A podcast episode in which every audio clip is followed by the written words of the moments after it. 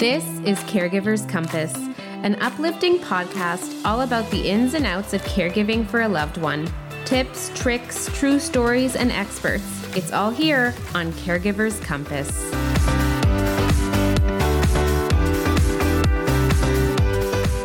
Hello, and welcome to another episode of Caregiver's Compass. My name is Stephanie Muscat. I am a registered social worker and psychotherapist. Please note that this episode is not the act of psychotherapy.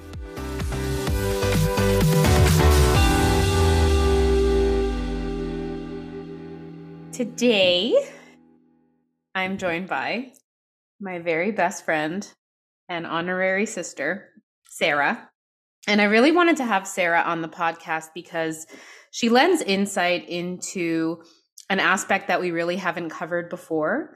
And I've always been very inspired by what she does and how she does it. So without further ado, I'm going to introduce Sarah and then we'll get into it.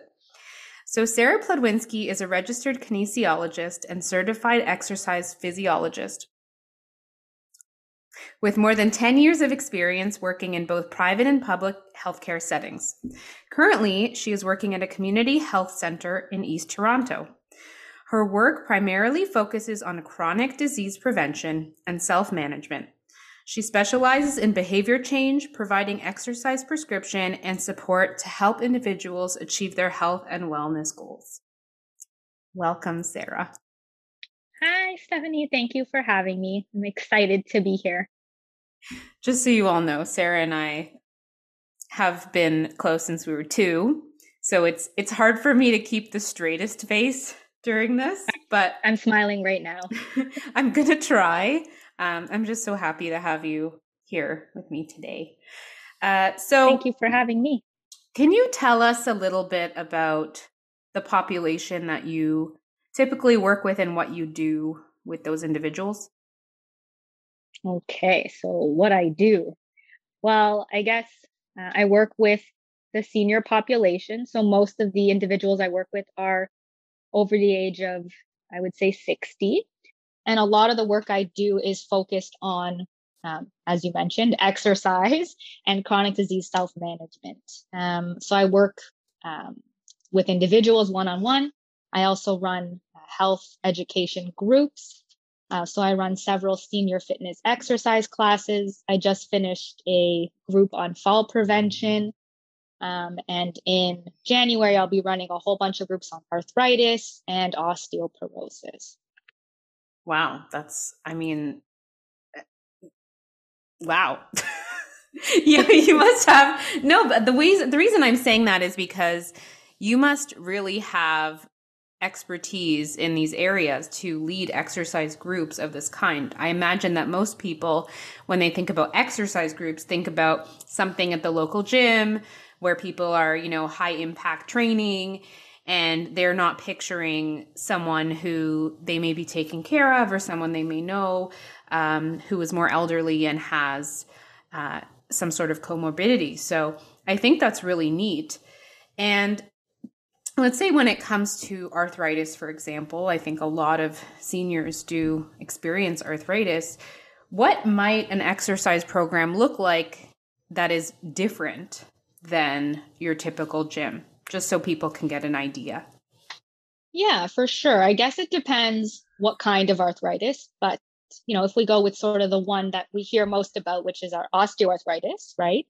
We really want to avoid anything that's pounding, right? So we want to sort of think about exercises that are not weight bearing. So thinking about a bike, thinking about water activities, those are going to be good things because it's going to put less stress on the body.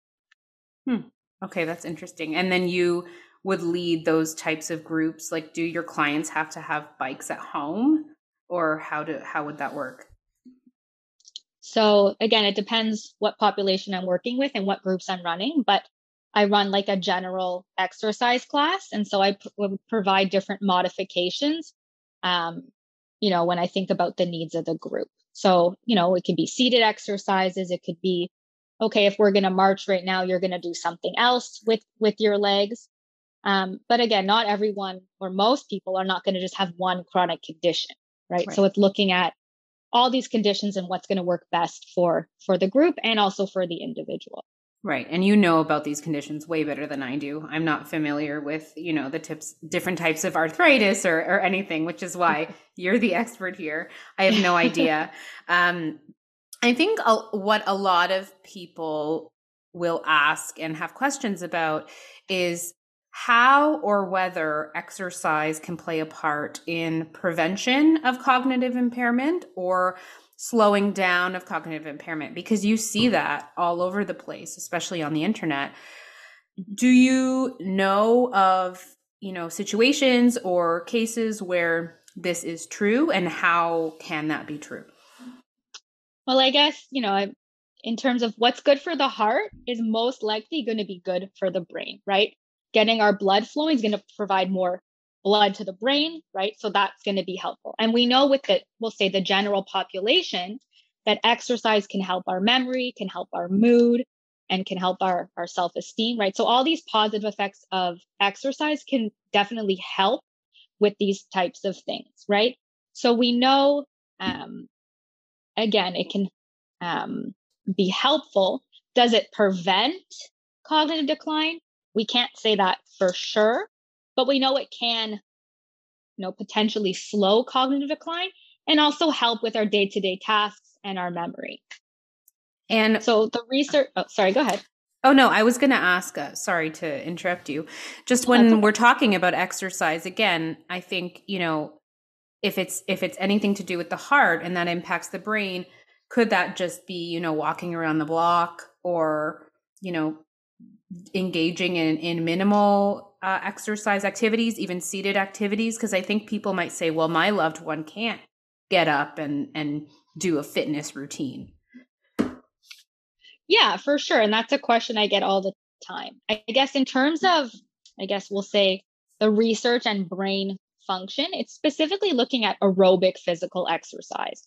So that's really where we're getting the heart rate up. Maybe we're sweating a little, maybe we're breathing heavier.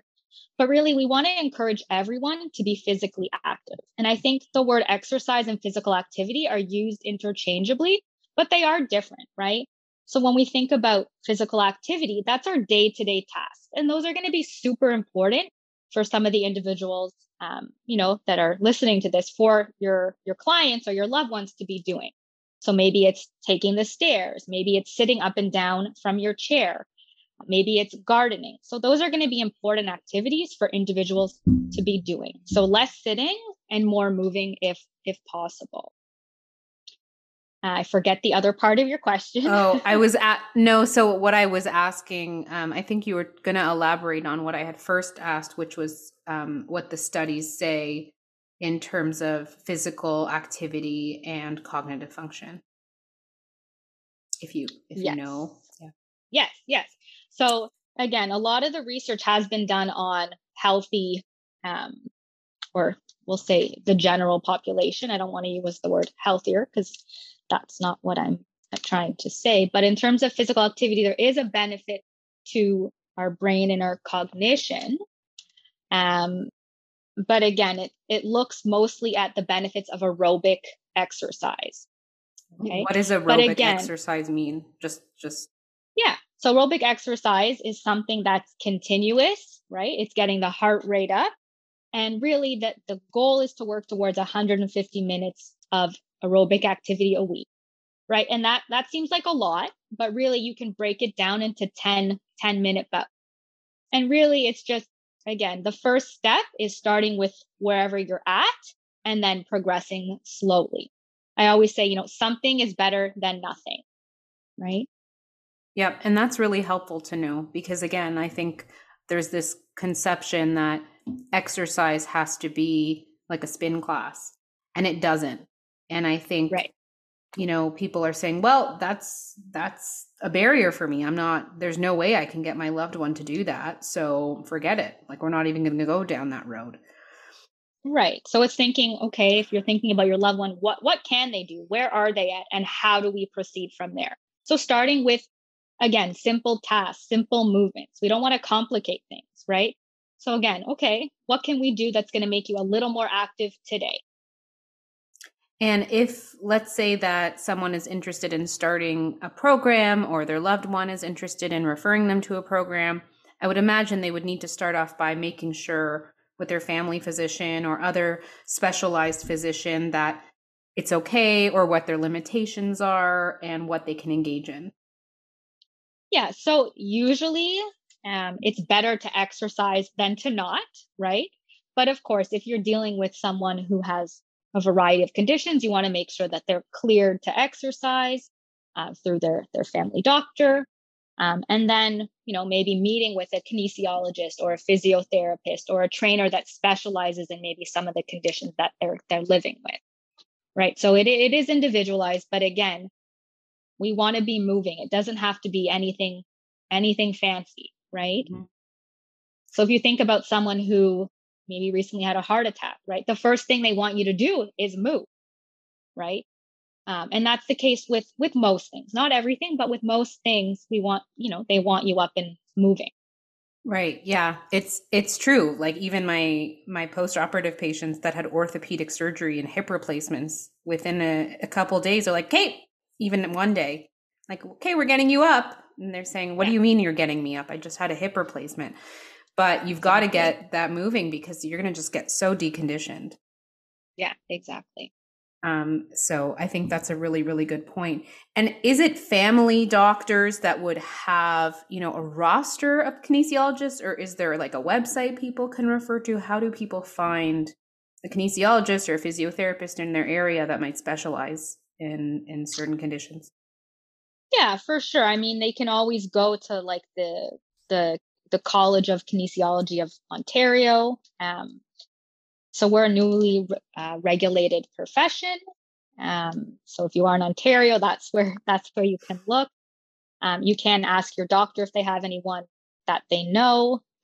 So I work in a community health center. So I get referrals from physicians internally and also from the community. There's also some, great websites. Like if you think of someone, maybe who has cancer, right, referring them to Wellspring or the Alzheimer's Society. They have really good resources on those websites. Okay. So the Alzheimer's Society might have, information on where you can access these programs. Yes, exactly. So they should have a list of programs that might be helpful for the individual you're caring for. Yeah. A lot of our listeners are also in the States. So I'm trying to think, mm-hmm. Where they might go. Is kinesiology, do they have a college? I am sure every state would have their own mandates, but I don't know. So it's not, from what I know, it's not regulated mm-hmm. in the States. I could be wrong. I should know this, but I don't. But again, there's still, physiotherapists, there's still kinesiologists. They might not be registered. And again, personal trainers. So again, depending on, what the person is dealing with, you would want to refer appropriately. That's really helpful. And I think another question that would be asked is, let's say, I'm scared of what's happening in the world right now, and I want to engage in exercise, or I want my loved one to engage in exercise, but they're going to do it virtually. So how can I prevent, some sort of bad thing from happening, whether it be, an injury or a fall or something like that? How can I prevent that in my home if someone is on the computer, and that's a fear that people would have? Yeah, for sure. So of course, you just want to make sure the space that you're using is clear, right? It doesn't need to be a big space, but you want to make sure there's nothing the person can trip over, first of all. So you want a clear space, a well-lit room. If they're in a wheelchair, then they're seated, but if they're standing, making sure they have their walker nearby or a chair nearby for balance.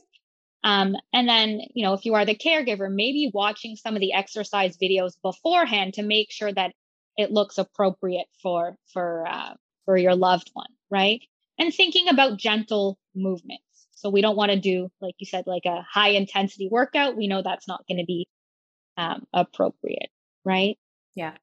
And if someone has, let's say, a middle stage dementia, I think people should know that they can still engage in exercise. They can still follow the motions, right? Right, absolutely. So in terms of someone living with dementia, right, and most other chronic conditions, you're still able to exercise, right? So whether it's doing the movement slowly, whether it's repeating the movements, it's helpful to put on music that maybe brings them back, you know, positive memories. Maybe it's doing dance moves from, you know, when they were young. So really, they can still engage. It just might look a little bit different. Yeah. And making it fun, I think, is really important. Right. Exactly. It's, you know, making it fun, because if, for instance, someone told me, oh, you know, you need to go for a run, I'd be like, yeah, no, that's not happening. Right. I don't like running. So you want to make sure it's something that they enjoy. That's going to be important, because then they're more likely to stick with it. Right. And have fun.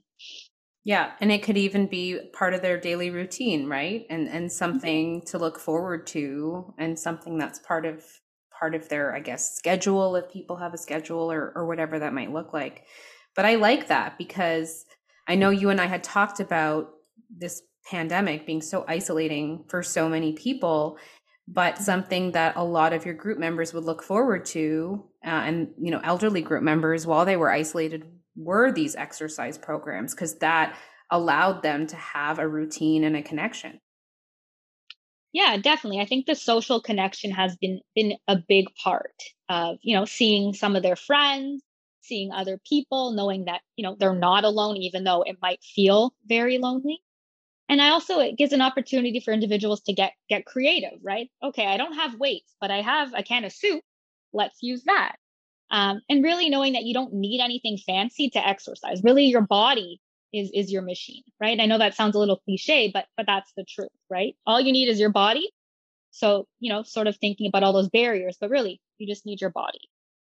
So if somebody has had a heart attack, and they're worried, oh my gosh, if my loved one exercises, their heart's going to go into some sort of an arrest, or, you know, that's a very common fear, but that's not true. Right. In respect to, like, making sure that you're doing it in a balanced fashion and in a monitored fashion. Yeah. So like I said before, moving is better than not, especially when it comes to a heart attack. So most people, you know, are referred to cardiac rehab, whether they go or not. That's a whole other story. But again, doing things gradually, right, and slowly, and just monitoring, you know, so you might monitor their heart rate. You might ask them, you know, checking in, how are you feeling on a scale of 1 to 10?